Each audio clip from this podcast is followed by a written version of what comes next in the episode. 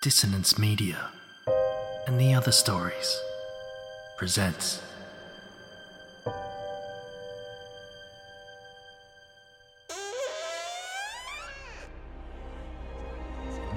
Step into the abyss of After the Gloaming, a gothic fiction podcast that delves into the depths of human emotion, unyielding love, revenge, internal struggles, and restless souls await you in nine haunting episodes where dread, fear, and rare glimpses of eerie happiness linger. Dare to listen on your favourite podcatcher? After the gloaming beckons.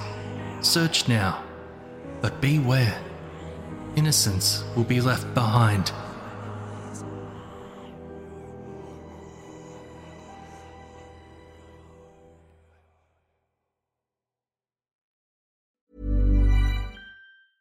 Quality sleep is essential. That's why the Sleep Number Smart Bed is designed for your ever evolving sleep needs. Need a bed that's firmer or softer on either side? Helps you sleep at a comfortable temperature? Sleep Number Smart Beds let you individualize your comfort so you sleep better together. JD Power ranks Sleep Number number 1 in customer satisfaction with mattresses purchased in-store. And now, save 50% on the Sleep Number limited edition Smart Bed for a limited time. For JD Power 2023 award information, visit jdpower.com/awards. Only at a Sleep Number store or sleepnumber.com. Even on a budget, quality is non-negotiable. That's why Quince is the place to score high-end essentials at 50 to 80% less than similar brands. Get your hands on buttery soft cashmere sweaters from just 60 bucks, Italian leather jackets, and so much more.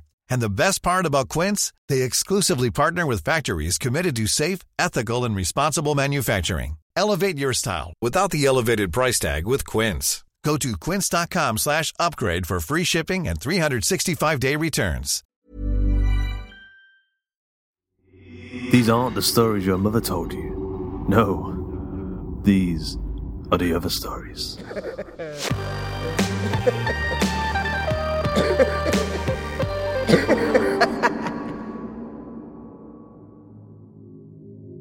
If you're a person alive today, then you're likely to be someone who uses YouTube.com. Well, if that's you, that means you might be interested to know that we are now premiering every episode of The Other Stories at 9pm Greenwich Mean Time every Sunday night on our YouTube channel. So head over to YouTube and search Hawk and Cleaver and hit the subscribe button today. Even if you don't listen via YouTube, still go and hit the subscribe button because uh, why not? Today's episode is The Dog Fisherman, written by Edward Ahern and narrated by Justin Fife. The thigh deep tide rip pushed his right leg into his left, teetering him. He braced himself with each step, waddling out badly legged further and deeper. Danny pushed into the ebbing tide to stretch his time at the end of the shoal. He knew without looking at the shore lights where he was by the bottom sand, then gravel and stones, then mussel beds, then round rocks covered in weed. Sometimes it helped to try and count the sluggish paces, but he always lost track, diverted by a fish splash or another fisherman, or his own inward twisting thoughts. The shoal grabbed towards the Penfield lighthouse, but it never reached it, knuckling southward into boulders and deeper water where fish sometimes lay. Danny had about four hours to fish before the slack low water. He fished the ebb and not the incoming. Several fishermen had stayed out too long on an incoming tide, been washed off the slimy rocks, and drowned. His favorite hours were between midnight and 4 a.m. The dark still when striped bass were active. There was rarely anyone else at the tip of the reef except from time to time for Ralph. Danny worried that he and Ralph were too much alike, given that Ralph was at least eccentric, if not a little crazy. Ralph was there that night, and that night he showed Danny something. Ralph! Danny?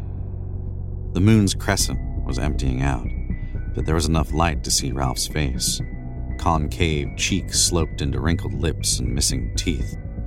Danny thought again that if Ralph wasn't a meth addict, he should have been. Any luck? A politely meaningless question. Ralph's rod was bent in an arc, indicating a fish of perhaps four or five pounds. Danny stopped two yards shallower than Ralph, not wanting to interfere with his playing of the fish. The striper splattered water as Ralph reeled it in. Then, uncharacteristically, Ralph gave the fish slack and it was off. Not like you to lose a fish, Ralph. How long have we been seeing each other on the reef, Danny? Maybe five, six years now and then. You like fish like I do. Live like I do too. Ex wife, kids gone, still no job? Not yet. Surviving on workman's comp. Why the hell else would I be out here at one in the morning trying to catch dinner?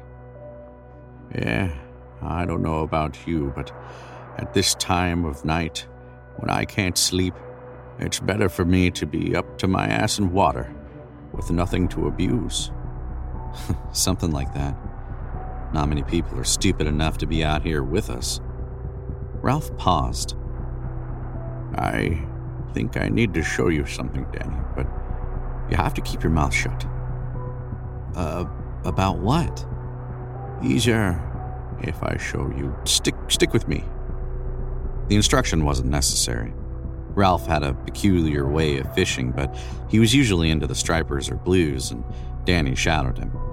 Ralph studied the mottled surface of the water for a minute, then shifted 20 yards to his left and cast.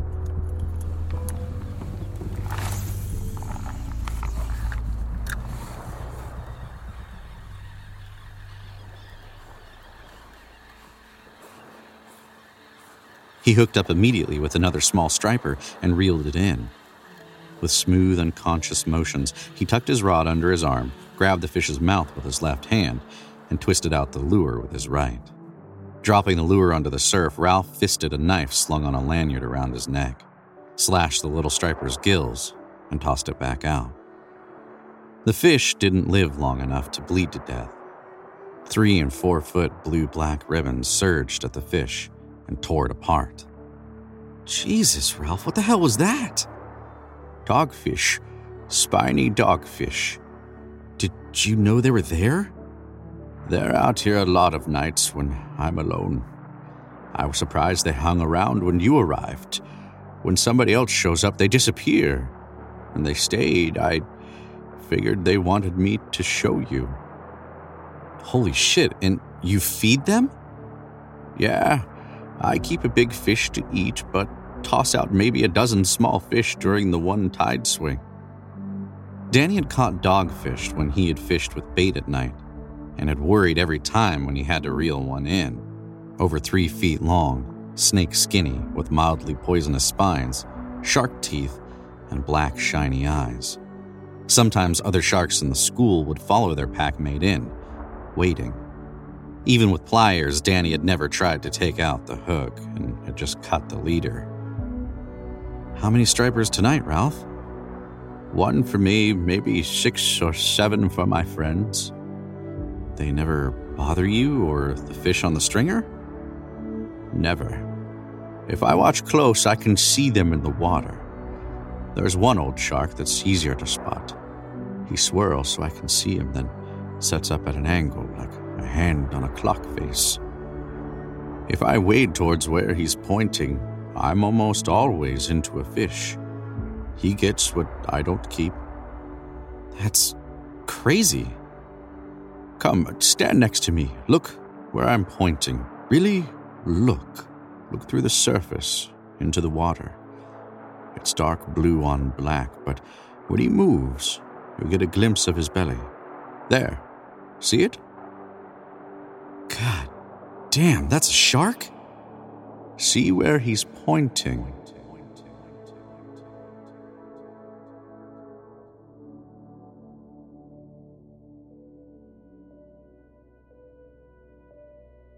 They both brought fish ashore that night. Danny came back to the reef two or three nights that week, but only saw Ralph once. And the fishing while Ralph was there was good. Danny had tried to get Ralph to tell him in advance when he was coming to the reef, but Ralph claimed not to know until just before he left his little apartment. I just get an urge, a, a feeling, and I'd come out to the reef. Once, when fishing had slowed, Danny moved closer to Ralph. I don't care, but why do you feed the sharks? They just scare away the other fish. No, it's the opposite. The sharks are here because the other fish are. Ralph cast and slowly retrieved his swimming lure. What do you know about dogfish? Nothing other than I don't like catching them. They'd probably be in the top five most successful species men, rats, cockroaches, then maybe dogfish. There are more dogfish than any other shark, despite that they're heavily fished. Their fins get shipped off to the Asians, and the rest is processed into pet food and fertilizer. They give birth to live babies like we do, and their pregnancy is way longer than an elephant's, longer than any other animal with a backbone. They hang out together. A small pack is a hundred sharks, a big one is maybe a thousand. Some live to be fifty. Survivors. I. I rely on them. They tell me where to go, where, where to fish, and I pay them back.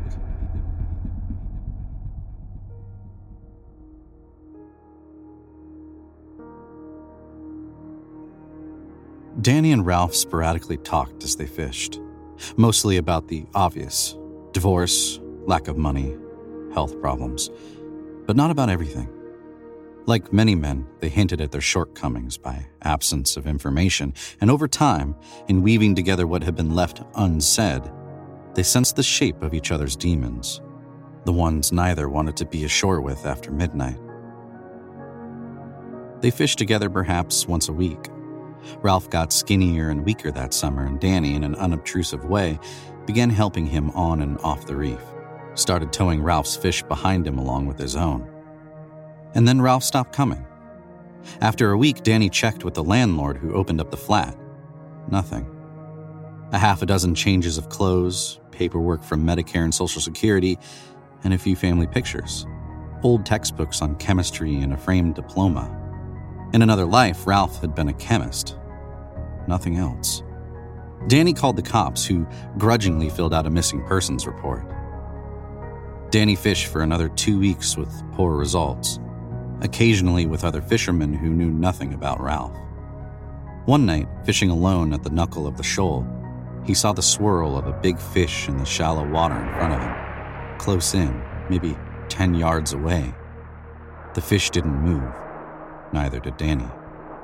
The fish seemed motionless, but in a blink of an eye had closed the distance between them to inches. It lay, all of five feet long, at the height of Danny's hips, snout to crotch, but Danny didn't back up.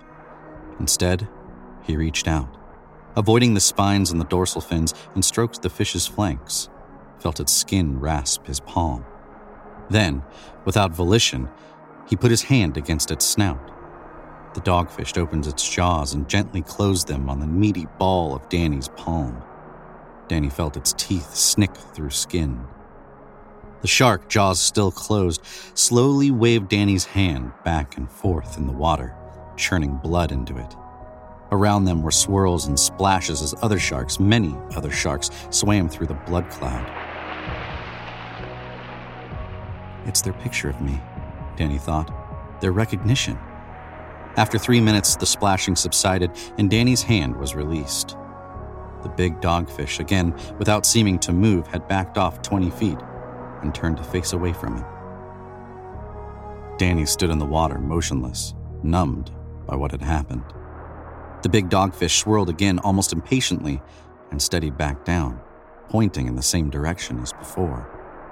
Danny realized that it was pointing towards fish, towards where he should cast. As best he could, he mimicked Ralph's actions in moving to the fish point.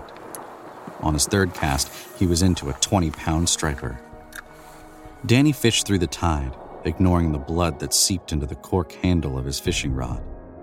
The next night, despite feeling none of the urge that Ralph had described, he was back on the reef. He caught nothing and saw no sharks.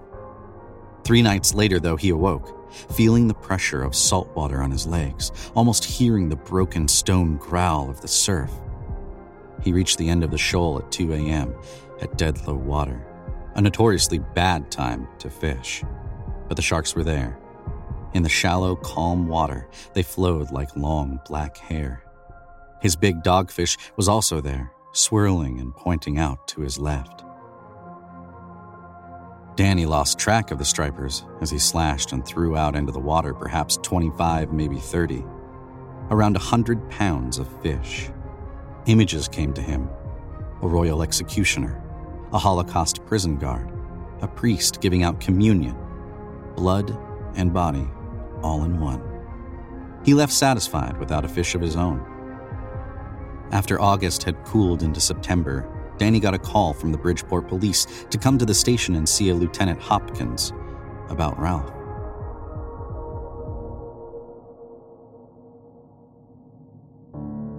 Have you heard from Ralph Loomis? Nothing. Has something happened? Was he into somebody for money? A bad drug deal? He never said anything like that. Maybe, maybe I don't know. You filed the missing persons. He must have been a friend. Yeah, as much as he had one. The first time I saw his place is when the landlord let me in to check on him. What's happened? We pulled a pair of pants off the breakwater in St. Mary's. His pants. He, uh, ever go skinny dipping? Uh, I don't think so. He wore his waders like pantyhose. I, I never saw him in the water without them. Was he all right mentally? Crazy? No, weird for sure. He had cancer pretty bad. That's what the VA said. Painful kind. So, how come his pants wash up in the breakwater?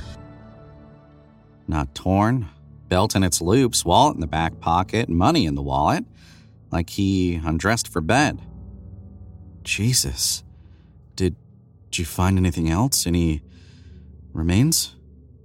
Nothing. If you hear something, anything, give me a call. Sure.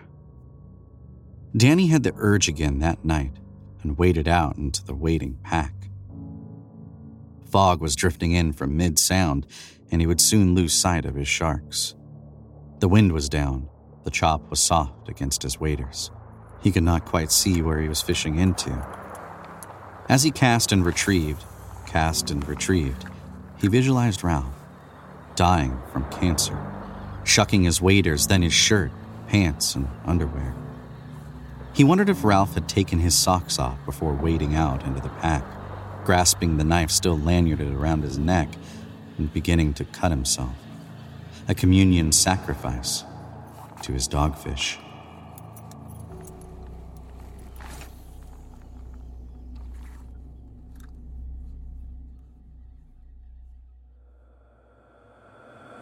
I hope you enjoyed today's episode of The Other Stories. The Dog Fisherman was written by Edward Ahern, narrated by Justin Fife, edited by Karl Hughes, and music by Dark Fantasy Studio and Thom Robson, and sound effects provided by freesound.org and zapsplat.com. The episode illustration is provided by Luke Spooner of Carrion House. Ed Ahern resumed writing after 40 odd years in foreign intelligence and international sales. He's had over 250 stories and poems published so far and six books. Ed works the other side of writing at Bewildering Stories, where he sits on the review board and manages a posse of six review editors. Follow him over on Twitter at, at bottomstripper or Instagram at edwardahern1860. If you enjoyed today's episode, you can help support the show over at patreon.com forward slash Hawk and Cleaver. You can join our book club and movie club and chat about the podcast over at facebook.com forward slash groups forward slash Hawk and Cleaver. T shirts and mugs and posters are available at gumroad.com forward slash Hawk and Cleaver. The Other Stories is a production of the Story Studio Hawk and Cleaver and is brought to you with Creative Commons Attribution Non Commercial No Derivatives License. That means don't change it, don't sell it, but by all means share the hell out of it. Until next time.